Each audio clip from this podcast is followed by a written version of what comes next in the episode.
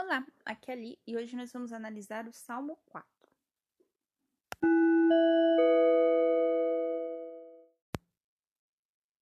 Bem-vindos aos Novenáticos e hoje nós vamos analisar o Salmo 4. A Bíblia que eu vou utilizar é a Bíblia Ave Maria, mas você pode usar a sua, talvez alguma outra palavra vai estar diferente, mas não tem problema nenhum. Oração da noite. Ao mestre de canto, com instrumentos de corda, Salmo de Davi. Quando vos invoco, respondei-me, ó Deus de minha justiça. Vós que na hora da angústia me reconfortastes. Tende piedade de mim e ouvi minha oração. Ó poderosos, até quando tereis o coração endurecido no amor das vaidades e na busca da mentira? O Senhor escolheu como eleito uma pessoa admirável. O Senhor me ouviu quando o invoquei. Tremei, mas sem pecar. Refleti em vossos corações, quando estiverdes em vossos leitos, e calai. Oferecei vossos sacrifícios com sinceridade e esperai no Senhor. Dizem muitos: quem nos fará ver a felicidade? Fazei brilhar sobre nós, Senhor, a luz de vossa face.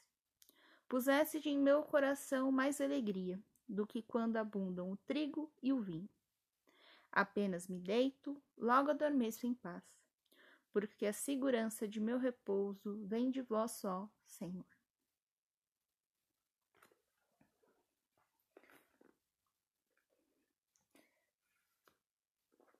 Então, aqui no primeiro versículo, a gente tem é, Davi já introduzindo este salmo como uma música que ele gostaria que fosse tocada com instrumentos de corda. Depois ele invoca o Senhor, ele chama o Senhor e diz: Na hora da angústia, vós me reconfortastes.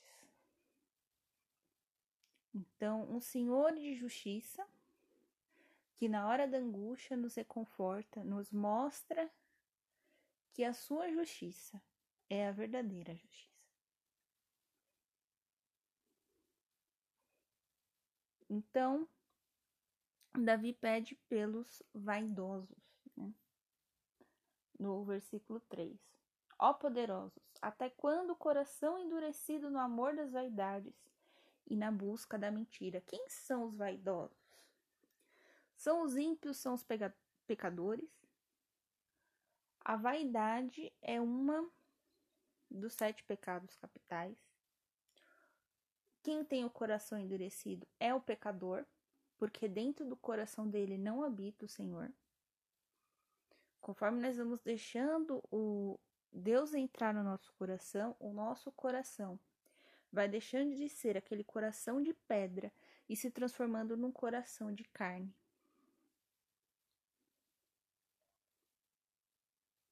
Carne esta que nos aproxima cada vez mais de Jesus quando nós comungamos a Eucaristia. Conforme nós vamos comungando a Eucaristia, nós vamos nos sendo mais íntimos de Jesus. Nós vamos tendo mais da carne dele em nós. Nós vamos, conforme nós bebemos o vinho da Eucaristia, nós vamos tendo mais do sangue dele em nós. Nós vamos nos purificando como um cordeiro, como o cordeiro que é Jesus.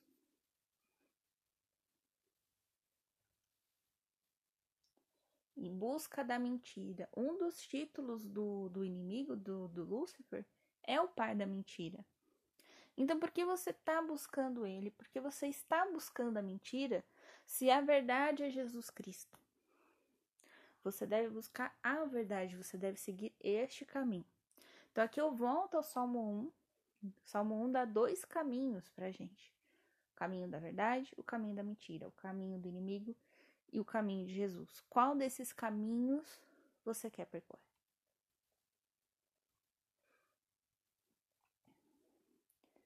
No versículo 4, ele fala que o Senhor escolheu alguém especial. neste versículo ele está falando dele, de Davi. Mas se eu ler, escolheu como eleito uma pessoa admirável. O Senhor me ouviu quando eu invoquei.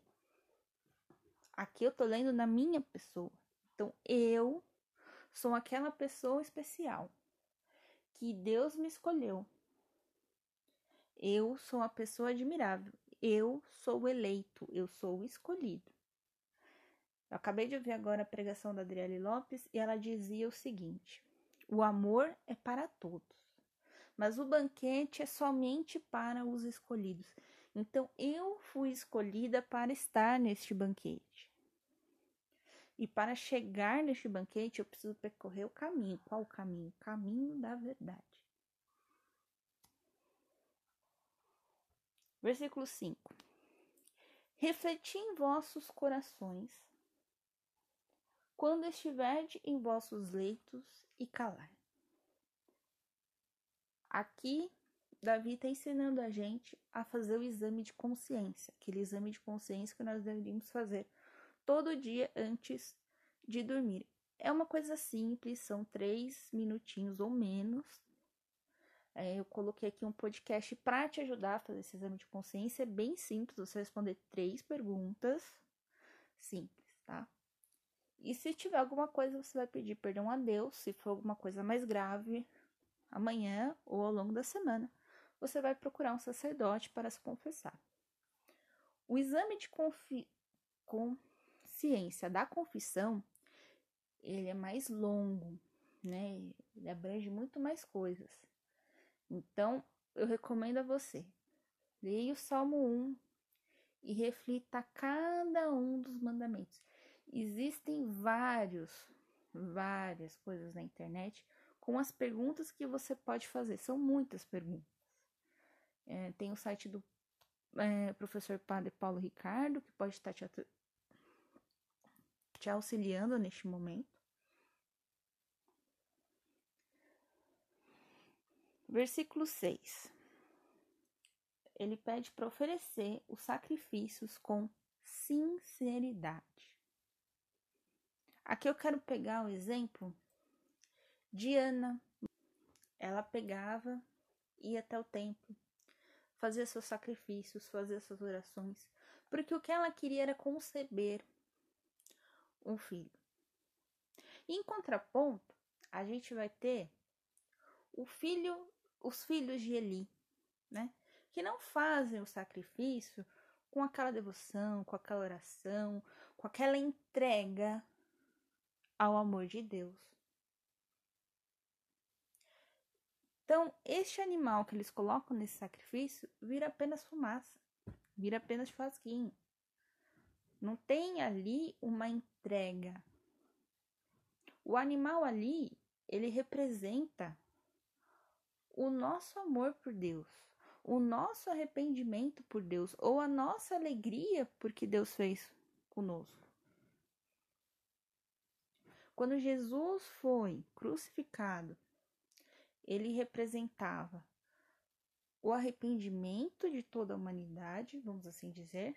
Ele representava uma morte para dissolver com o pecado, mas também uma morte para abrir a porta do reino dos céus, que vai ser a nossa eterna alegria. Não é à toa que São, Gre... São Gregório não, São Isidoro ao fazer a linha cronológica do tempo. Dividir o tempo em duas partes, antes e depois de Cristo. Porque antes de Cristo nós temos a predominância do pecado, e depois de Cristo nós temos a predominância da misericórdia.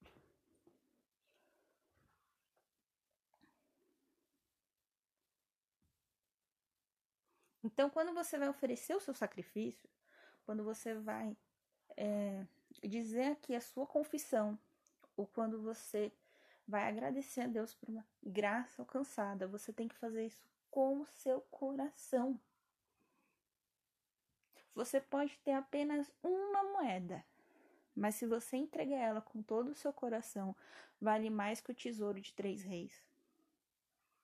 Vale mais que o tesouro de todos os reis da terra. Que, que você quer que o seu sacrifício seja? Seja como Diana, que era real, que era sincero, e depois ela conseguiu engravidar e teve Samuel, ou como os de filho de, de Eli, que virou puro churrasquinho.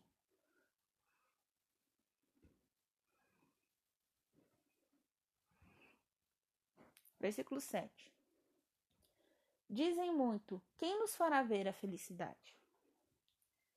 Fazei brilhar sobre nós, Senhor, a luz de vossa face. Deus vai nos fazer ver a felicidade. Aí eu volto ao Salmo 2. Deus é alegria. Então você acha que o reino dos céus é um lugar triste, chato? Claro que não, isso é um inferno. Deus é alegria. Deus é a misericórdia, é o amor, é tudo que é de bom junto e misturado. Sabe quando eu fazer as minas superpoderosas? Coloquei tudo que é de bom e bati. E isso é Deus. Então, a felicidade está em Deus. Então, quando você busca a felicidade, você busca Deus. O caminho da felicidade é o caminho de Jesus, é o caminho da verdade. Versículo 8. Pusestes em meu coração mais alegria do que quando abundam o trigo e o vinho. Naquela época, o trigo era muito importante. Né? Do trigo que se fazia o pão. E o vinho aqui, não necessariamente é vinho de uva, tá? Pode também ser vinho de outras, outras frutas, né? Então, mas o vinho, que é a bebida alcoólica retirada da fruta, ele significa por si a alegria. Então, quando eu vou ter o vinho, né, que é a alegria, que é uma bebida tradicionalmente oferecida em festas, e eu vou ter o trigo, que é o pão de cada dia. A minha alegria vai estar tá completa, porque eu tenho o dia tradicional, tenho a festa, então eu tenho o alimento de todo dia e eu tenho aquela alegria. Esse é Deus. Então, quando nós estamos lá na Santa Ceia, e nós vemos que Jesus parte o pão e serve o vinho, ele está justamente oferecendo a alegria de Deus para os seus discípulos. Ele está se oferecendo para nós todas as missas na Eucaristia. E quando Jesus, nas bodas de Caná, transforma a água em vinho, a água, ela é a nossa porta de entrada para a vida cristã. Através do batismo, nós os declaramos cristãos. Então, aquela água é o cristão do leitinho, é o cristão imaturo. E a partir do momento que ele é tocado por Jesus, que ele conhece verdadeiramente a Jesus, que ele começa a se tornar cada vez mais próximo de Jesus e ele ouve as palavras de Nossa Senhora e diz: fazei o que eles vos disser. E a pessoa faz tudo, tudo o que Jesus vos disser. Tudo. Sem contestar. Aquele vinho se transforma em aquela água se transforma em vinho. E esse vinho é o vinho da alegria. E só está alegre aquele que está na presença de Deus, aquele que conhece a Deus. Então, quando Jesus transforma você do leitinho no vinho, você da água, num cara amadurecido e capaz, a sua função agora é transbordar. Transbordar. Servir as taças dos convidados, para que os convidados também bebam do mesmo vinho e se tornem servos como você e conheçam a Jesus Cristo.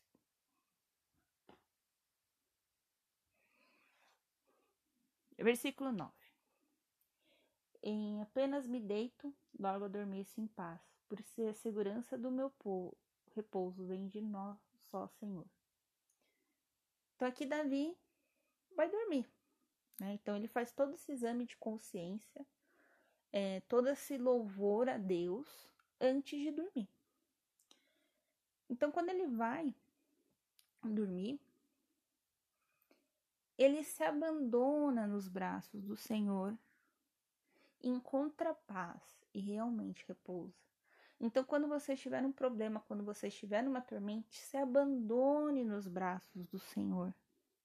Que você vai encontrar ali como a gente teve aqui no começo, né, o versículo 2. Ó Deus de minha justiça, vós que na hora de angústias me reconfortastes. Então é ali. Depois que você se abriu, depois que você se limpou, né? Antes de dormir, você vai se reconfortar. Muitas pessoas têm o hábito de tomar banho antes de dormir. Então é isso, né? Que Davi nos ensina a fazer um exame de consciência antes de dormir, para nós poder. Às vezes você pega um dia que você assistiu um filme de terror. Uh, o que, que vai acontecer no seu sono? Geralmente, você vai ter um pesadelo, você vai sonhar com alguma coisa que tinha no filme. Seu sonho vai ser totalmente maluco, assim, umas ideias misturadas e tal. Então, a mesma coisa que aconteceu com a gente durante o dia. O cérebro tem essa capacidade, dentro do subconsciente, de processar as coisas. É como se eu estivesse passando o desfragmentador no computador. Né? E conforme ele vai passando, ele vai pegando os quadradinhos aleatórios ali e vai jogar no seu sonho. Então, quando a gente se limpa antes de dormir, nós tendemos a ter uma noite de sono um pouco mais tranquila.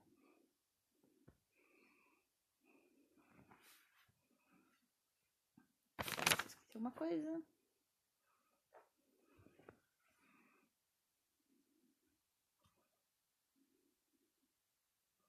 Ah, não, não esqueci nada. Outra coisa aqui. O Salmo 4, ele é considerado como um salmo de confiança. Ele mostra aqui toda a nossa confiança no Senhor. Ele também é utilizado na oração das completas. As completas se rezam, se eu não me engano, no final do dia, ali, umas 18, 21 horas. Eu não tenho costume de de rezar o breviário, mas é mais ou menos isso, tá? Então, assim, no final do dia, você vai rezar a, oração do Salmo 4, a oração da noite. Então, é isso. Encerramos aqui. Muito obrigado, tá? Ah, o Salmo 5 eu vou gravar e vou postar na sexta-feira, tá bom? Um beijo para vocês, um abraço, que a paz de Cristo esteja convosco e o amor de Maria.